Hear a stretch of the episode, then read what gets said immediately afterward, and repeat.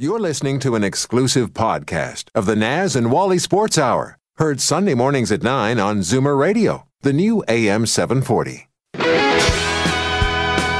The world doesn't need another sports show, it needs an awesome sports show. You're listening to the Naz and Wally Sports Hour on Zoomer Radio. Good morning, Naz. Good morning, Wally. Neil? The boys are back. Let's talk sports. Good morning and welcome to the Naz and Wally Sports Hour. We are live from Liberty Village in downtown Toronto. I'm your host, Walter Rigobon, uh, welcoming back in studio and welcoming myself back from a little sojourn. Of course, I'm talking about Naz Marchese. Good morning, Naz. How Good morning, Wally. How are you? I'm doing great. It's good to be back with you, Naz. Uh, you too.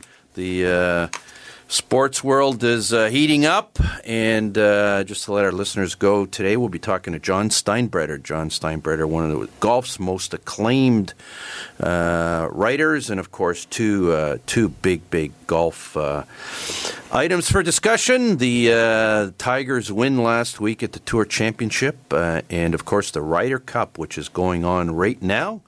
Uh, I'm uh, got it on my iPhone, watching it as I'm speaking. Uh, Americans uh, uh, aren't doing that great, and uh, certainly we'd love to chat with John Steinbreder about that. And middle of the hour, the legend.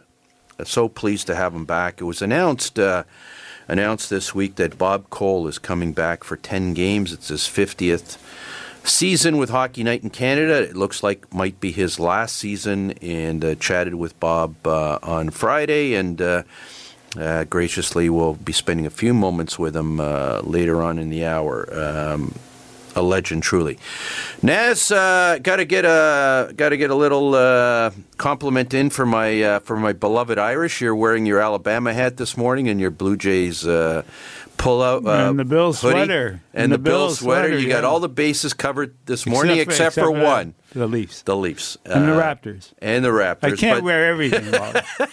well, we got to check out your socks. I got to look uh, no, see no. What, what, you got there. And, uh, anyways, um, uh, Fighting Irish, uh, great, great, great victory against Stanford last night. Alabama, of course, did their usual destruction yesterday and uh, are marching towards what appears to be a national championship. Hopefully, some team sometime this year is going to make them work up a sweat. I haven't seen it yet, but Naz, I uh, got to get into it right away.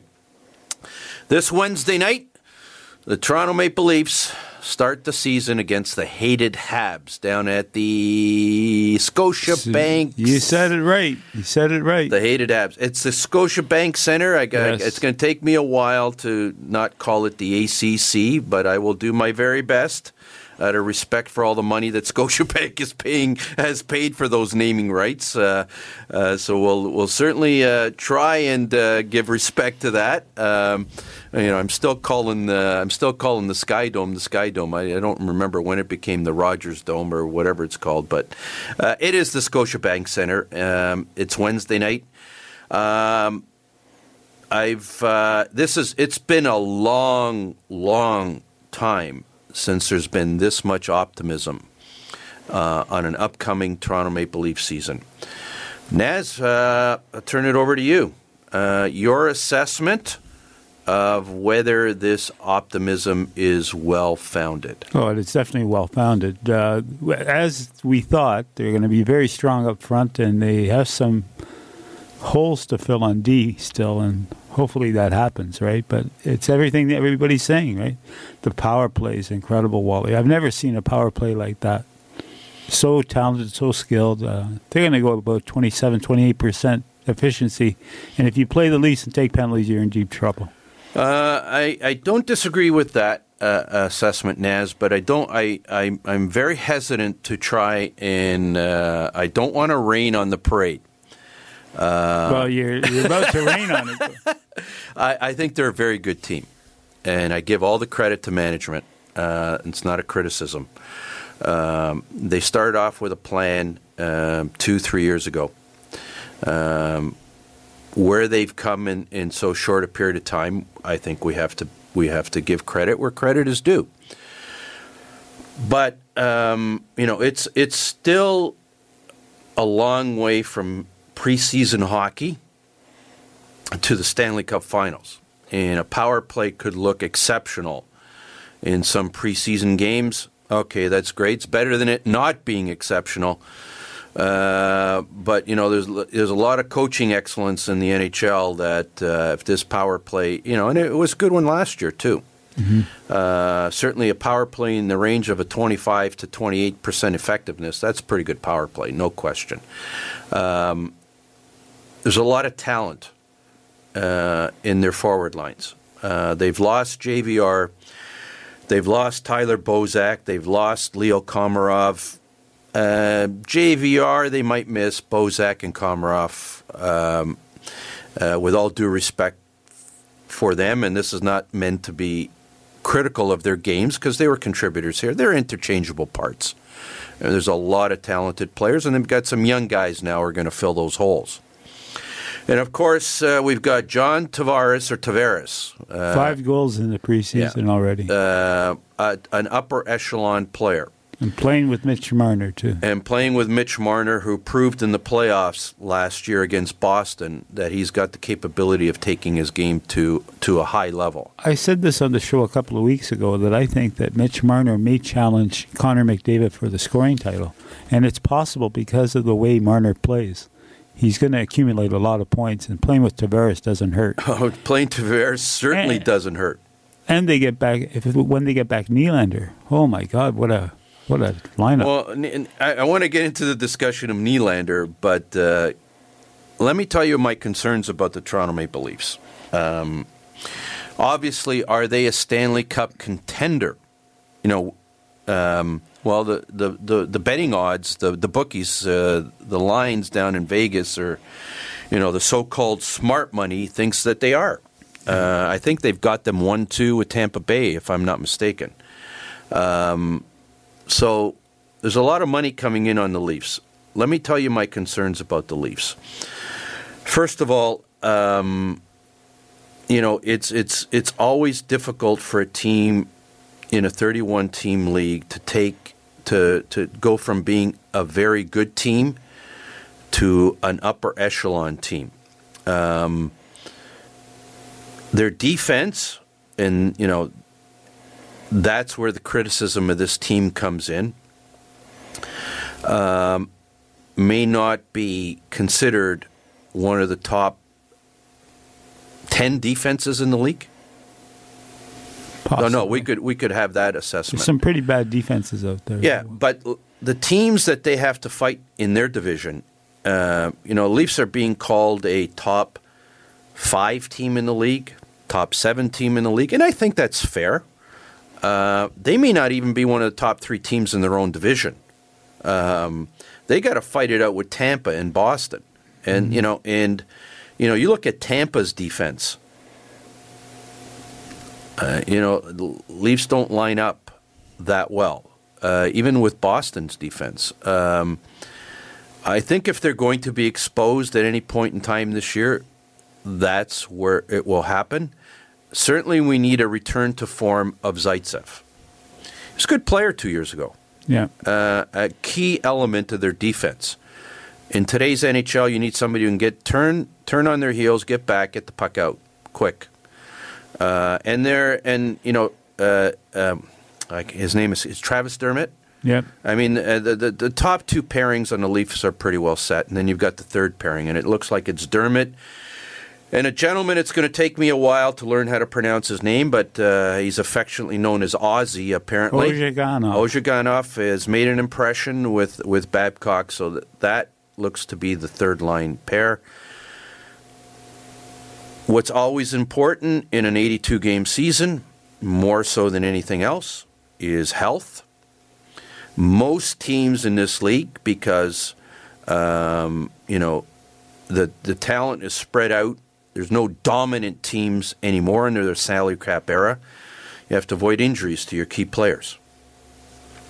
Um, you know, Matthews has gone down a little bit. They've managed to overcome that, but you know, you get a couple of key players hurt, that certainly affects yeah, that's your with, bottom that, line. That, that's with any team, and that's with any team. And you get your starting goalie hurt, and uh, Andersen looks sharp in the preseason. Did he? Yeah. Um, Andersen's got to convince me. Uh, his stats have been pretty good. He's got a save percentage in the .917, .918 range. Uh, he's been inconsistent at times. He can, you know, he can, you know, he can be an all-star goalie one night and give up some pretty bad stuff. The other night he go he's streaky. Um, if he plays at the top of his game, and the the Leafs manage their defense gels and they turn into a defense that manages to be quick and sharp and move the puck.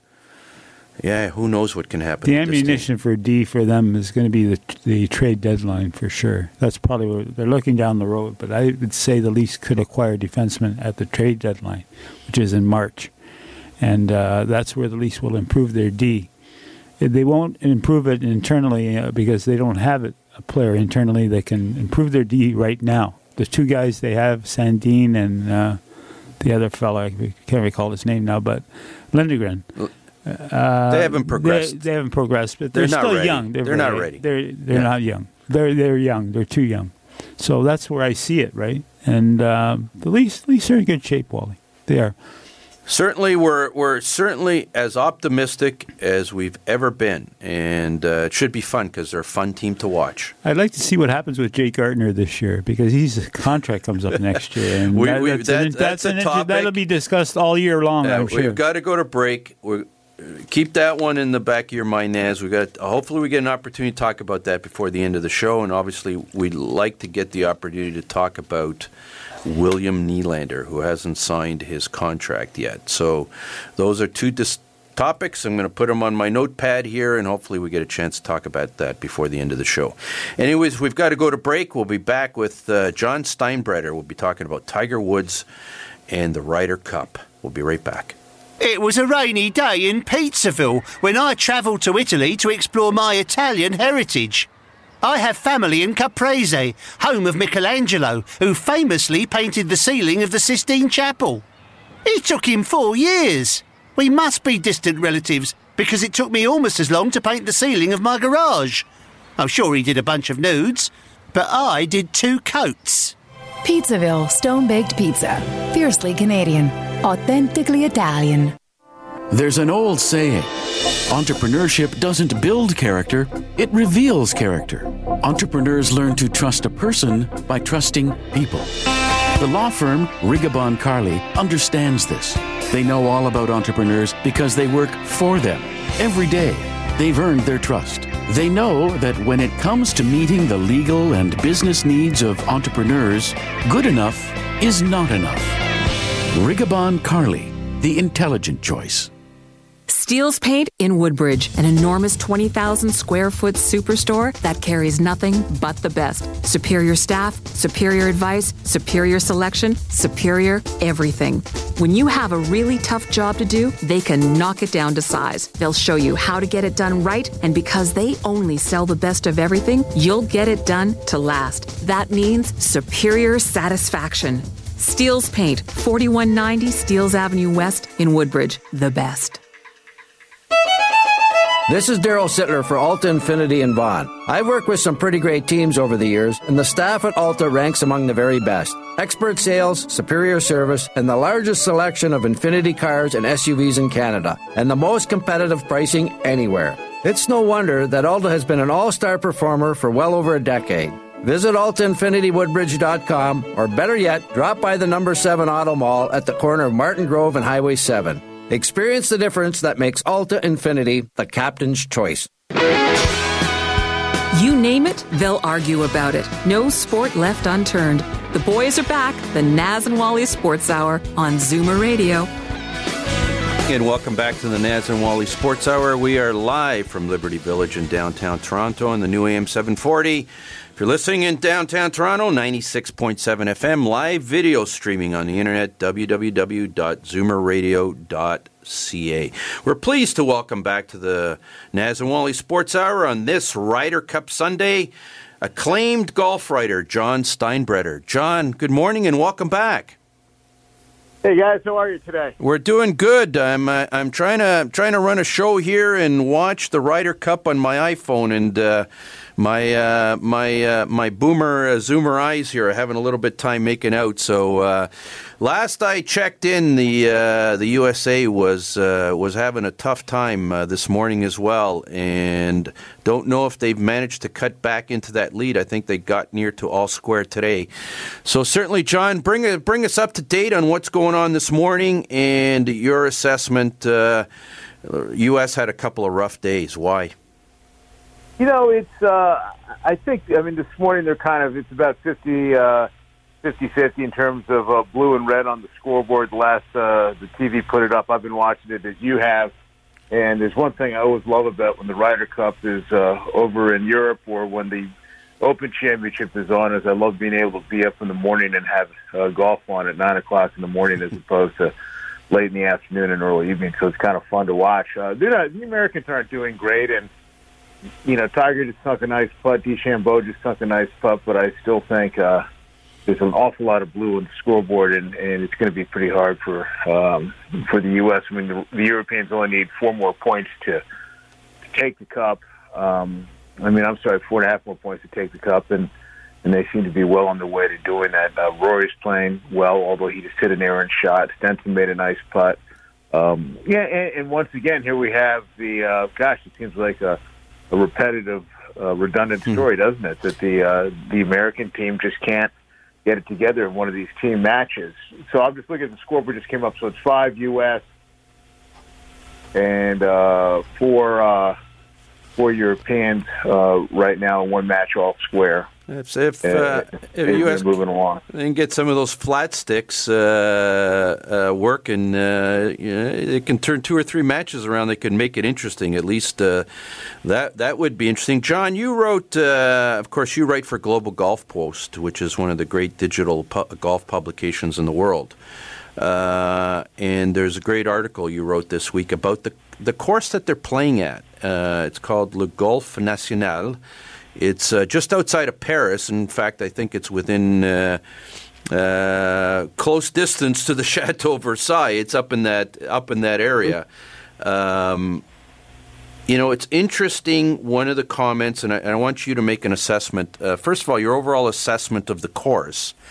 Mm-hmm. And uh, I don't know if you've been following Brandel Chamblee's uh, comments, both on, on the Golf Channel and on his Twitter account. Uh, he literally says that the way that the the Euros have set this course up has created a home field advantage for them. Um, your thoughts? Well, that's part of it, and I hope Brand, as you know, I got into this in my article. I hope Brandel does as well. I mean, yeah, that's part of the situation. Uh, this is a course that rewards accuracy more than anything else. So um, obviously, as, as the U.S. will set up their courses to help their bombers and their players, uh, the Europeans are doing the same here. But what's also really important here is this course at uh, the Albatross course, which is the 118 hole course at a 45 hole complex about five miles from Versailles. Um, it's where they've held the Open de France for the last uh, 26 years. Uh, the last two winners of the Open de France were Alex Noren and Tommy Fleetwood, both of whom are on Thomas Bjorn's team. Uh, Francesco Molinari has been runner-up at the Open de France here three times. So one way, um, you know, these players are very familiar with this golf course, are very comfortable there, and it's not surprising, for example, that Fleetwood and Molinari went 4-0 Friday and Saturday playing together because between them they've got one win and three runner-up finishes on uh, the Albatross course there at Le Golf National. So, yes, setup is part of the home field advantage, but for the European players, and you know, Rory may be an exception or somebody who's maybe not playing – that event so often. But the European players who play a lot in the European uh, Tour, they're very familiar with this golf course and they're very comfortable there. And not many American players uh, go over there to play that. It's usually at the end of uh, at the end of June, sort of between the Open and the um, you know the U.S. Open and the Open Championship. So it's not a trip they're making when they're having to go back to Europe a couple weeks later. So I, I think that's a huge thing, just in terms of comfort, in terms of familiarity and um, it gives them a real advantage. And then you throw in course setup, and it's um, you know it's it's game over in a lot of ways. John, I, I, I the, and, and you, you alluded to the point about the way they've set up this course. And the way they've set it up, and I, you know, I was watching part of it, uh, watching, you know, it always seemed the Americans were, were hacking it out of the uh, out of the rough, uh, and and it's a and it's and it just it, it's something I've I, I I've observed in golf over the course of the last 10, 15 years. I don't know if you've observed it at all. With the technology um, that exists today, uh, golf, you know, and you see these driving statistics on the U.S. Tour, on the PGA Tour, where, you know, they're all hitting at 320, 330, 350. Uh, but then you watch them after their drives, and especially with Tiger, quite a bit of the time, you know they're you know they're 20 yards off the fairway, um, and and you look at, at, at the stats of, of who the Europeans picked for their team. Six of their players are in the top 82 in driving accuracy, not distance. Uh-huh. Eight Americans are in the bottom 82 of driving accuracy, not distance it almost seems like the European game is different than the American game. And, they, you know, I got to give these Euros credit. They set up this course to penalize wildness off the tee. Is that your assessment? Yeah, I think it is. And again, they have to play with their strengths. It's their prerogative to do so. And I think it's smart on them to even amplify the fact that they not only know this course better, but then to set it up to suit their games. Um, you know, I, I think it's it's absolutely brilliant. again, you know, it's not over yet. Obviously, we're seeing this, but you know, we just we've we've seen this movie before. After the Americans won the first three matches on on Friday morning in the uh, in the four balls, I mean, the U.S. went on this sort of epic run there all of a sudden, and uh, just time and time again. And and you're right about the distance thing, and it's so funny when you go to a tournament and you watch these guys swinging off their heels and just you know, with without a care in the world of where the ball goes sometimes. And uh, here it's a different story. You got to be very careful about where the ball goes. And I, I've I've walked that course. I was there last year for the uh, Open de, de France. I mean, last year meeting in 2017, and when Tommy Fleetwood won it and walked the course, and and that is some gnarly, difficult rough. And if you get off that fairway, it's hard to find your ball uh, without you know crowds there, uh, and, and and very hard to hit out of it and hit out of it confidently. John, why is there a lack of success for Tiger Woods when it comes to Ryder Cup play? No idea. It is absolutely maddening, isn't it? And I was just looking at you know Sergio was two and one, um, and I, I thought that was, you know, I thought you know Bjorn had been drinking when he made that pick. I was like, Sergio. I mean, my God, the guy hasn't done anything. Sergio's two and one. He wins a you know big match on Friday afternoon, and then a a match on Saturday morning. And you know, Tigers zero and three. Mickelson is zero and one, I believe. Right? I don't think Phil's played after he he lost that that match, and um, you know, one match he played in, and it's just astounding to me that those guys don't have a better record. I used to always describe it with Tigers that I just don't think he cared nearly as much about the Ryder Cup as he did about his own, you know, playing uh, individual playing record, and he was so obsessed and focused on the uh, the majors and, and beating Nicklaus in that regard. I just don't think it, it it it resonated with him. I think maybe it does now a little bit more, but he, he it's it's just not something he's ever done particularly well at, is it? No, that's true. Uh, talking to John Steinbreder, John, uh, uh, of course, when you're talking about golf, uh, it seems that the conversation comes back to Tiger Woods, uh, one way or the other. And you know, Tiger and Phil both have, you know, had, don't have to be quite frank, they both have very poor Ryder Cup records, and it's kind of surprising given what happened the Sunday before. And you talked about, you know, we're up at, uh, at six, uh, you know, uh, early this morning watching golf. I was uh, I was on the other side of the pond last week, and I was watching golf at midnight, at twelve thirty, scrambling to try and find some way of watching Tiger win that tournament and finally managed to find an outlet for myself, which was a PGA Tour website, which was streaming the 18th hole. So I managed to watch it, but it was after midnight where I was. Um, and just the most phenomenal, phenomenal um, view on the 18th hole. It reminded me of the old Arnie and Jack days in the British Opens. You know, the entire crowd just ran at him and he was like walking up the 18th fairway with you know 4,000 people within shouting distance.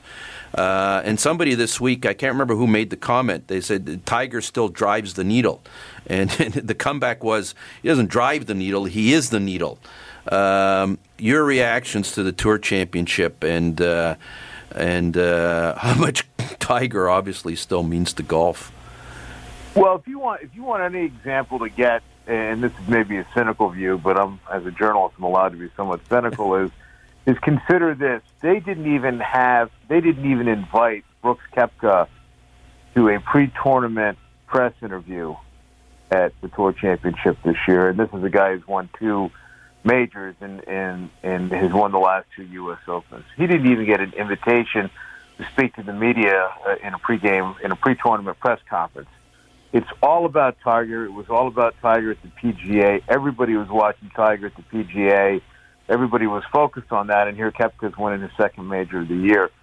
So it, it it really it's actually driving me a little bit crazy just as a as a writer and in terms of fairness like there's got to be more recognition of other golfers having said that i fully understand and appreciate uh, what tiger means to golf uh, i can't tell you how many times you sit in a bar you sit on an airplane um, you sit at a dinner table at a dinner party in conversation with people about golf and they always ask about tiger he is and probably more. I mean, only Arnold to me has ever has ever moved and gotten people excited about um, a golf the way Tiger has. And Jack's the best, and you, you still can't argue with that. But what um, what Tiger does and what he has done with his comeback, and he's caused you know grown men who should know better to positively swoon um, over his comeback. And, and I mean, he won you know the tour championship. It wasn't Hogan walking 36 on bad legs, you know, to win the U.S. Open after almost dying um, in a car wreck. So I I have a little bit of a hard time when uh, usually sober-minded uh, scribes are describing it as the greatest comeback of all time in golf, but he is he is that big, that powerful, that impactful that he causes people to do that.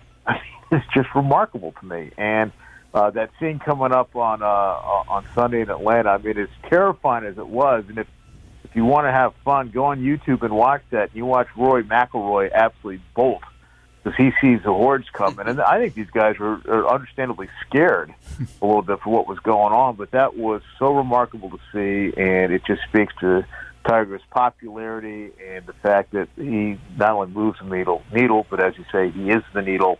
He is um, absolutely the most impactful player in golf, and uh, and people want to know about him and follow him and read about him, and they want him to win.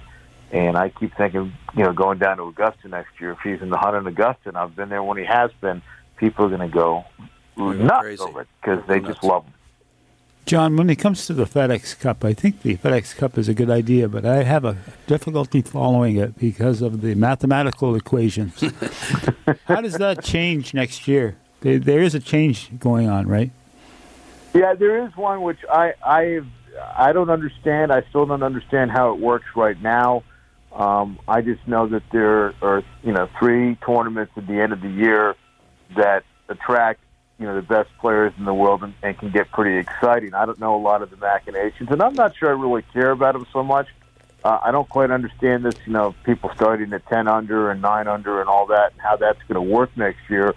What I do think is brilliant, though, and I'm really glad they're doing it, is ending it on Labor Day and and and letting and getting out of the way of college and professional football here in the states because it just it makes a huge difference. I mean, it is amazing how viewership and interest goes down once uh, once people start playing football in in America, and um, and so I think that's going to be great but I I have no idea. I, I get so confused by the uh, the mathematical equations. I'm an English major. I'm not a math guy, and I, I don't quite understand it. Except I I do love how these fields um, are so strong, and there are so many good players in it. And I think by doing it the way they're going to be doing it next year uh, in August and ending on Labor Day is a fantastic idea, and will make it even more interesting for uh, for golf fans. We've been talking to John Steinbreder. Uh, John, thanks for joining us. I just uh, checked checking my uh, screen here, and I noticed there's a couple of U.S. Uh, flags are popping up, and uh,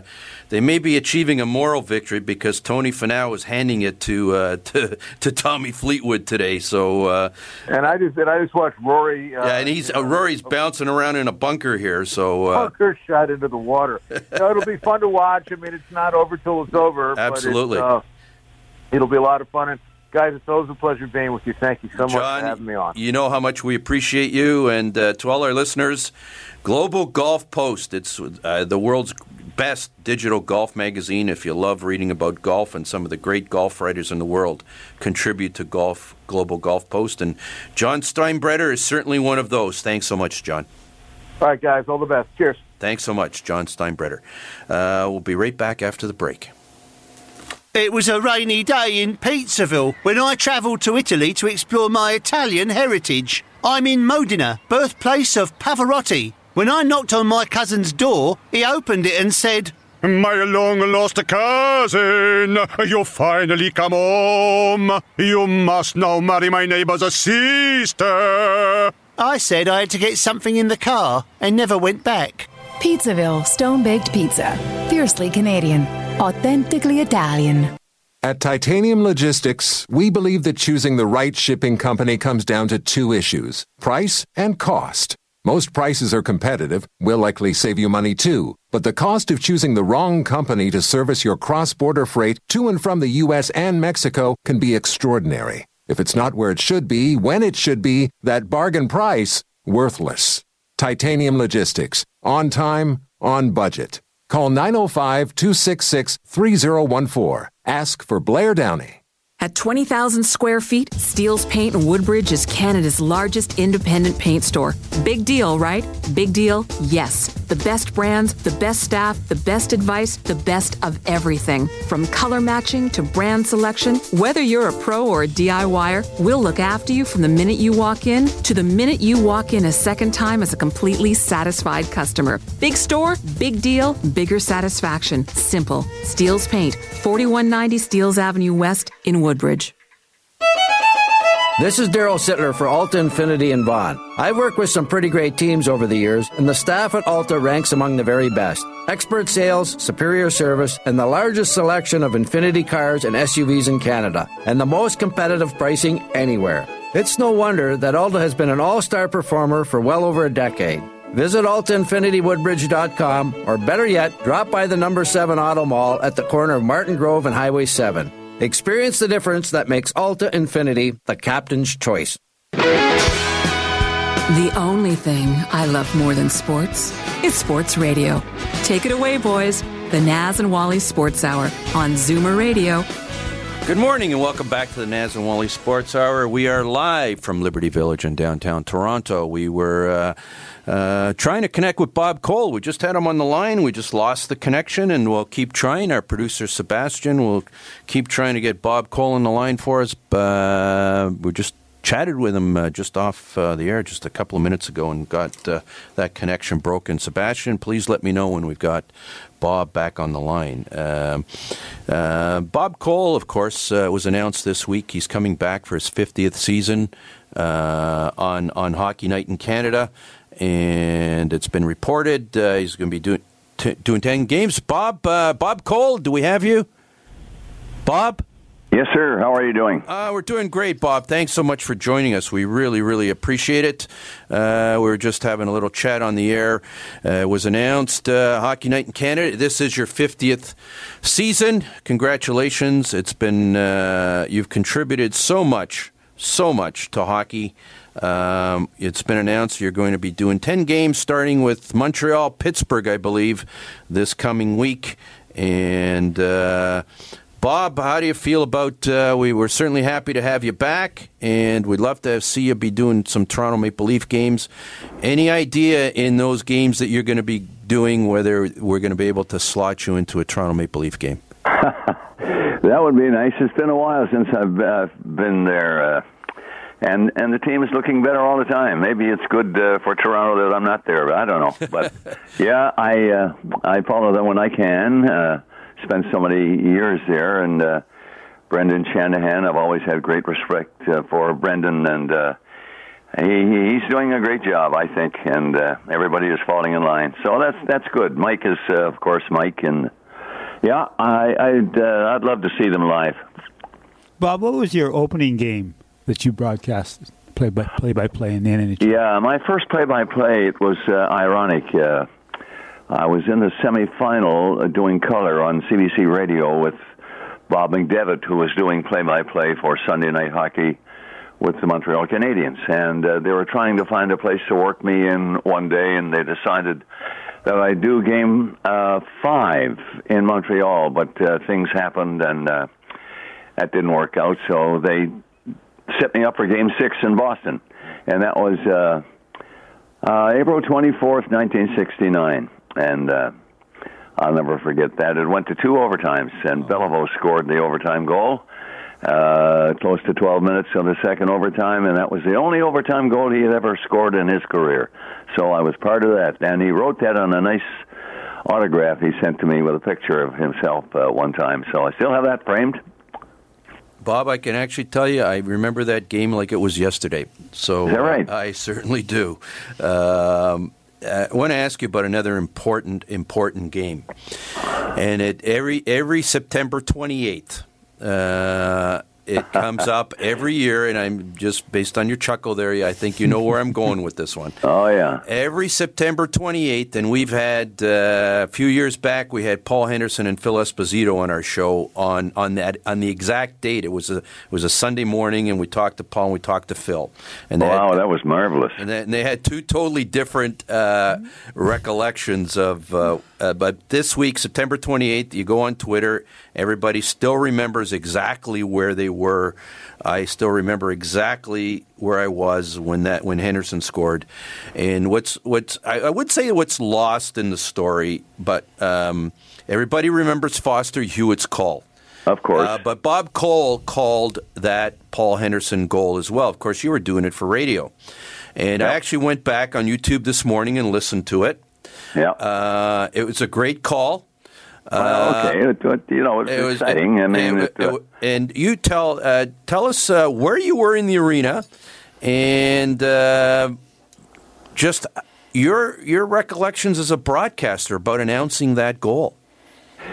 Well, Foster uh, uh, with Brian Conacher was his color man, uh, I think back then for uh, CTV, and uh, CBC Radio had the uh, contract to do it, and that was fabulous. And uh, I was lucky enough that they chose me, Alan Gilroy, the late Alan Gilroy, who was head of CBC National Sports. And uh, anyway, I was in the booth uh, a little bit to the right of Foster's position and it's it was ironic. Uh, Don Awrey and I became good friends. Uh, his his wife couldn't make the trip, and uh, he wasn't playing uh, ever since the first game in Montreal, where Kharlamov I think went around him and scored a goal, and uh, he didn't quite get back into it again. But he was a great guy, and I invited him up to the booth uh, to uh, to watch that seventh that you know the final game, the eighth game of the series. And uh, he did. He, we didn't have much room, but Fred Sgambati was doing color, so Don came up and uh, squeezed in there to my right, and he was great. We went through it all. It was five three, I recall, going into the third period for the uh, Soviets. And I said to him, uh, we both smoked at the time, and uh, thank God we don't anymore. But uh, uh, everybody was out- out in that area having a fag over there. It was terrible. But anyway, to call them. Yeah. I, I said, "What do you think is happening in the room now, Don?" And he said, "Well, I can tell you what's going on. They're they're not talking very much, but the coaches are, and so on, and they're just saying we're going to go out in the early part of the third period and just give her, go for it. And if we give up more goals, so be it. It's done. And they did. And they got a goal. Then they got another goal. And of course, uh, you just uh, uh, brought back some memories for me, which were great.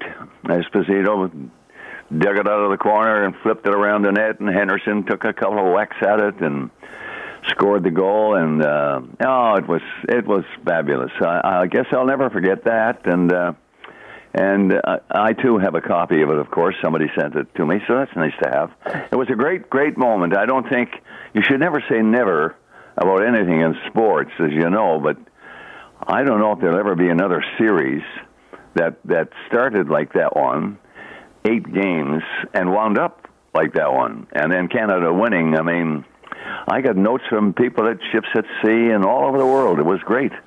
That- Super. It, it certainly. I, I just we, both Naz and I lived through that, and uh, it would be impossible to replicate that series. But uh, there's one other one, and I know I know. Uh, uh, we won't keep you that long this morning, uh, Bob. I know you have to get on. Uh, No, I, if you don't mind my saying, uh, I just thought of something when you were talking like Go that. ahead, if there should be another series like that, Yep. I hope I'm lucky enough to be doing it. Uh, we and we've got our. There, you've got two votes. Absolutely. Since you've just said it, you've already got two votes in your favor. Naz Absolutely. and I are back in your hundred percent. Thank you. Let- let me course, ask- I'm, uh, I'm kidding, but you know what I mean. It's nice to be thinking that way. You got to be positive in the world today. Absolutely, uh, Bob. We have to ask you. I have to ask you. Okay. Uh, you you've been so much a part of broadcasting and so much a part of the most important moments in in hockey history. They're going home. Oh yeah. They're going home. That, of course, we're talking about uh, the Philadelphia Flyers and, and, the, and the Russian, uh, Soviet Red Army team. Yeah. They, they pulled their players off the ice. I, I'm sure we've talked to we've talked to broadcasters on this show. We've talked to uh, you, and it's not something you scripted, and it's not something you can script. And the great the greats don't script their lines; they, you just react to what happens. Uh, I'm sure that that just came out spontaneously. But when you had an I think opportunity, you're right, and it, it sounds a bit corny to me now, but they they play it a lot in different places, and uh, I guess it's uh, an important part of uh, hockey broadcasting and hockey series.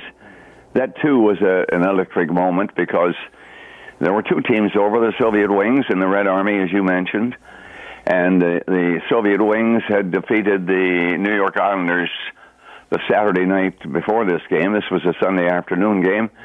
So this was the final game, and I don't know if people realize it, but it, there was something on the line there in that game that uh, the fact that the Islanders lost to the Soviet Red uh, uh, Wings last night, uh, the the winner of this game this afternoon in Philadelphia would be the winner of the series, Super Series '78, they called it and so there was a lot, a lot on the line. So you're right. You, you don't think about it that when they pass underneath us at the old Spectrum, where we had our broadcast booth just above the Soviet bench, and they they climbed away from Alan Gilroy, who was the uh, referee at the time. It was his final game, by the way. And anyway, they walked right underneath our booth, and you could see. Uh, the looks on their faces, how determined they were that they were gone. This is uh, not for them. They're going home, and it just happens. And so uh, I, th- I thought I had I thought I had lost my job really when we were le- when we were leaving boarding the aircraft in Philadelphia. Ralph Mellanby was our exec producer, and I said, "Well, I guess I did it today." And he said, "Bob, that was the best three minutes we had in broadcasting for years." I remember Bob correctly. If I'm correct me if I'm wrong. Danny Potvin was the color man that day, right? Yeah, he came over right after the game last night in Long Island, and uh, he was in the booth with us. You're right. What was his reaction to it all? Well, we were all in the same throes, you know. We were all uptight, and uh, yeah, Philadelphia looked like they they meant business, and they did. Uh, uh, Barber hit somebody, uh, somebody else hit somebody, and the the bodies were flying, and Philadelphia scored, and it looked like it's going to be done great today. And uh, and when the Soviets left, we were all in shock. I guess it was a long time with Clarence Campbell and uh, the Soviet officials and Alan Eagleson and Eagle worked that out somehow, telling them that uh, if you don't get back on the ice now, you're not getting paid for the series. of of course, the so other that apparently is what they tell me happened, and they came back out. The other interesting part about that series is that that that Philly game, the the the, the going home game, happened on a Sunday afternoon. Yeah, it and, was. And, and uh, I think three or four nights before, the Red Army had played the Montreal Canadiens in the so-called greatest hockey game ever played. It was New Year's Eve. It was New Year's Eve, and the, the Habs had outshot the Soviet Army team that game, thirty-nine to thirteen, but they didn't win. Yeah. So we absolutely had to beat the Soviet team on the Sunday, and and and their going home is. Uh, wow! W- wow! What a call! I got to ask you one other question, Bob. Uh, Okay. Of course, the other one. Uh, uh, one other question. If uh, uh, I, we could spend a whole day with you, but you, I know you don't have the time for that, and we've got to. Oh baby, oh baby, where did Oh, that? yeah. Where Wow. did that come from? Oh, it's just like uh, some people might say, uh, "Oh my goodness," or "Darn it," or whatever. I mean, somebody said to my daughter Megan, I have three daughters. They're all great, of course. And uh, and uh, somebody said to Megan one time, uh, well, "Where did he start doing that in a hockey game?" And and uh, Megan said, "Are you kidding? He used to do that at home, running around the kitchen. Something go wrong, that'd be old baby. What have I done now?"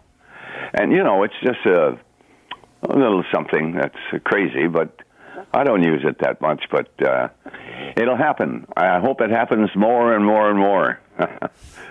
Bob, I have to ask you a question. In your 50 years, who's the best player you have seen in the NHL? Can't hear that. What was that again? Who is the best player you've seen in the NHL in your 50 years? You know what? For me to to to uh, uh, name one player who was the best I'd ever seen, uh, there's so many decades and so many so di- uh, so many different eras. I don't think it's fair to single one out. Of course, I loved Gretzky, and he was magnificent. Of course, I loved Bobby Orr. He was magnificent. And the goalies, Terry Sawchuk, and when I first started, and uh, and on and on and on, and you know, uh, Guy Lafleur, and there's so many of them. And today we got so many great youngsters coming up now and looking better than ever, faster than ever. I don't know. It's a great game, and it's it's almost too fast now. But uh, uh, you know, I talked to I won't mention any names, but I talked to some players about that, and they're all in agreement that the game is so quick today that the real good players uh, don't get a chance to stand out two or three times in a game. The, the checking can be so close because of the speed. Everybody is lightning fast, and then you don't get a chance to make three or four quick passes in a row on any particular attack. I don't believe it's it's got to be done so quickly now. There's no time for for a, a Bobby Orr to take off and stick handle through two or three guys and ring one off their crossbar or something, or Gretzky doing the same thing the other. You know what I mean? It, it's uh, it's it's uh, there's so many good skaters in the game today. It's it's unreal. Uh, Bob, you've uh, you've been gracious enough to give us uh, quite a bit of your time this morning, and so we don't want to overstay our welcome with you. Uh, I will simply conclude with this: uh, ten games have been announced. I know Naz and I are going to be listening to every single one. Uh, hopefully, tomorrow morning, I'm going to send an email to the people at Sportsnet. We Hockey Night in Canada. We certainly want Bob Cole to be doing at least one or two Toronto Maple Leaf games in, in well, those let me get ten by games. the first game first uh, Okay. next Saturday in uh, Pittsburgh, and uh, and then see what happens. Maybe Yeah. they'll say, "Well, it's time for him to quit." It no, it's it, it isn't. Believe me, we love you. Uh, we'll just Thanks. say you've been such a big part of Canadian sports broadcasting for so long. Uh, I'm just going to do it th- this way, Bob. I have the we I have the highest respect for you. I'm going to very simply say thanks, Mr. Cole. Thanks for everything. Uh, I hope we chat again real soon. And if the Leafs make the Stanley Cup final, we want you to be a part of it, one way or the other. Okay. Well, it's nice talking to you guys, and uh, and uh, hello to your fans.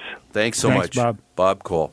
Um, wow, you know what? Uh, he's won so many awards. Uh, every single award you could possibly win. Order of Canada. Um, like some of the most iconic moments in Canadian sports history, he's been a part of. Um, true gentleman, uh, and I know I know he wants to do one more Toronto Maple Leaf great. game. It would be great if it was Toronto and Montreal. Wouldn't that be amazing? Wouldn't that Cole, be amazing? yeah. Certainly, uh, we'd love to see that. Anyways, uh, thanks, Mr. Cole. Uh, moving back to the Toronto Maple Leafs, there's two topics we said we'd try and come back to. Let's talk to uh, everybody's been talking about the Toronto Maple Leafs and their stand. They're going to win the Stanley Cup, and everybody's getting their chair ready on Bay Street for the parade. Uh, but the biggest, the biggest uh, story coming out of Leafland this week is a player who's not ready to play. William Nylander has yet to sign a contract. Um, kind of surprising. Um, 'cause one, you would have thought that the number that would have been settled on is not all that controversial. The number, according to most reports, should be between six to six and a half million, based on comparables.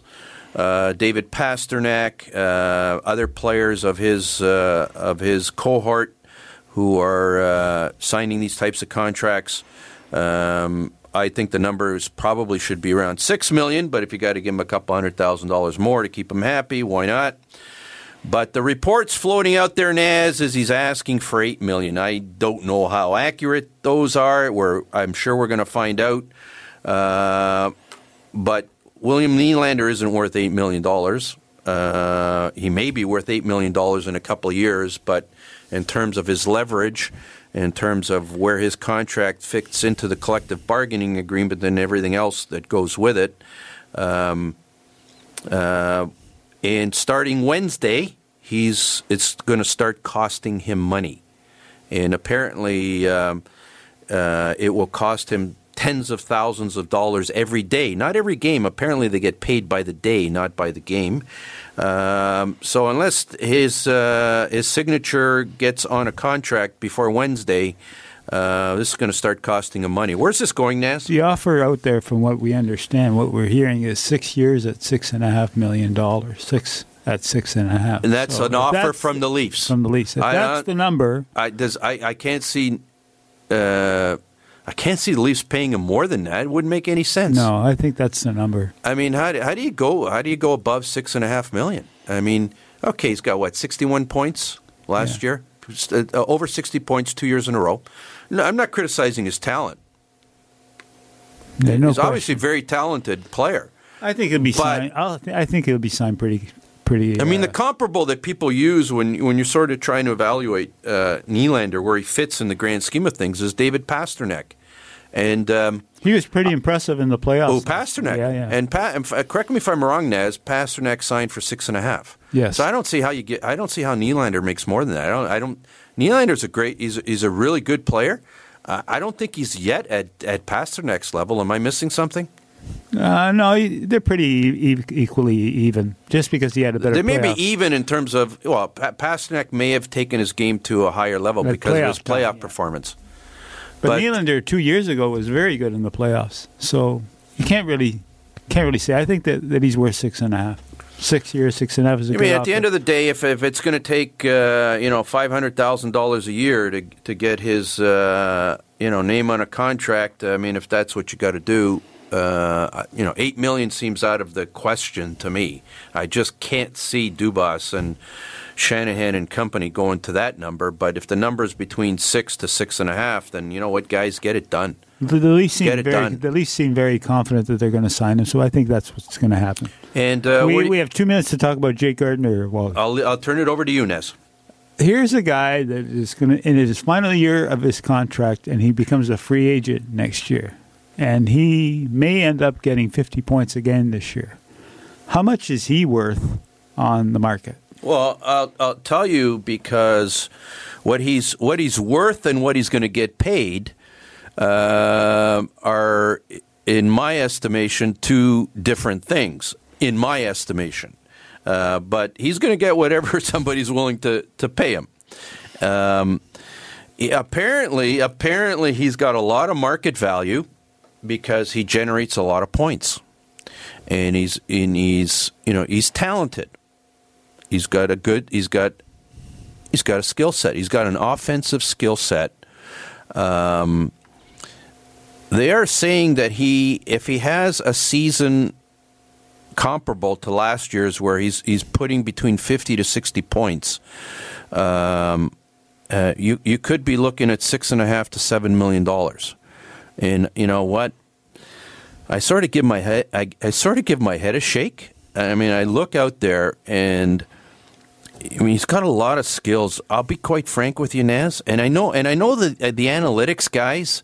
They, you You're know, gonna they, pick on Gardiner They, they, they throw out his Corsis and all these analytic numbers, and you know, I'm I'm just a zoomer. I mean, I'm just an old, uh, I'm just an old guy here. Uh, I just I just I just trust my eyes in terms of what I see.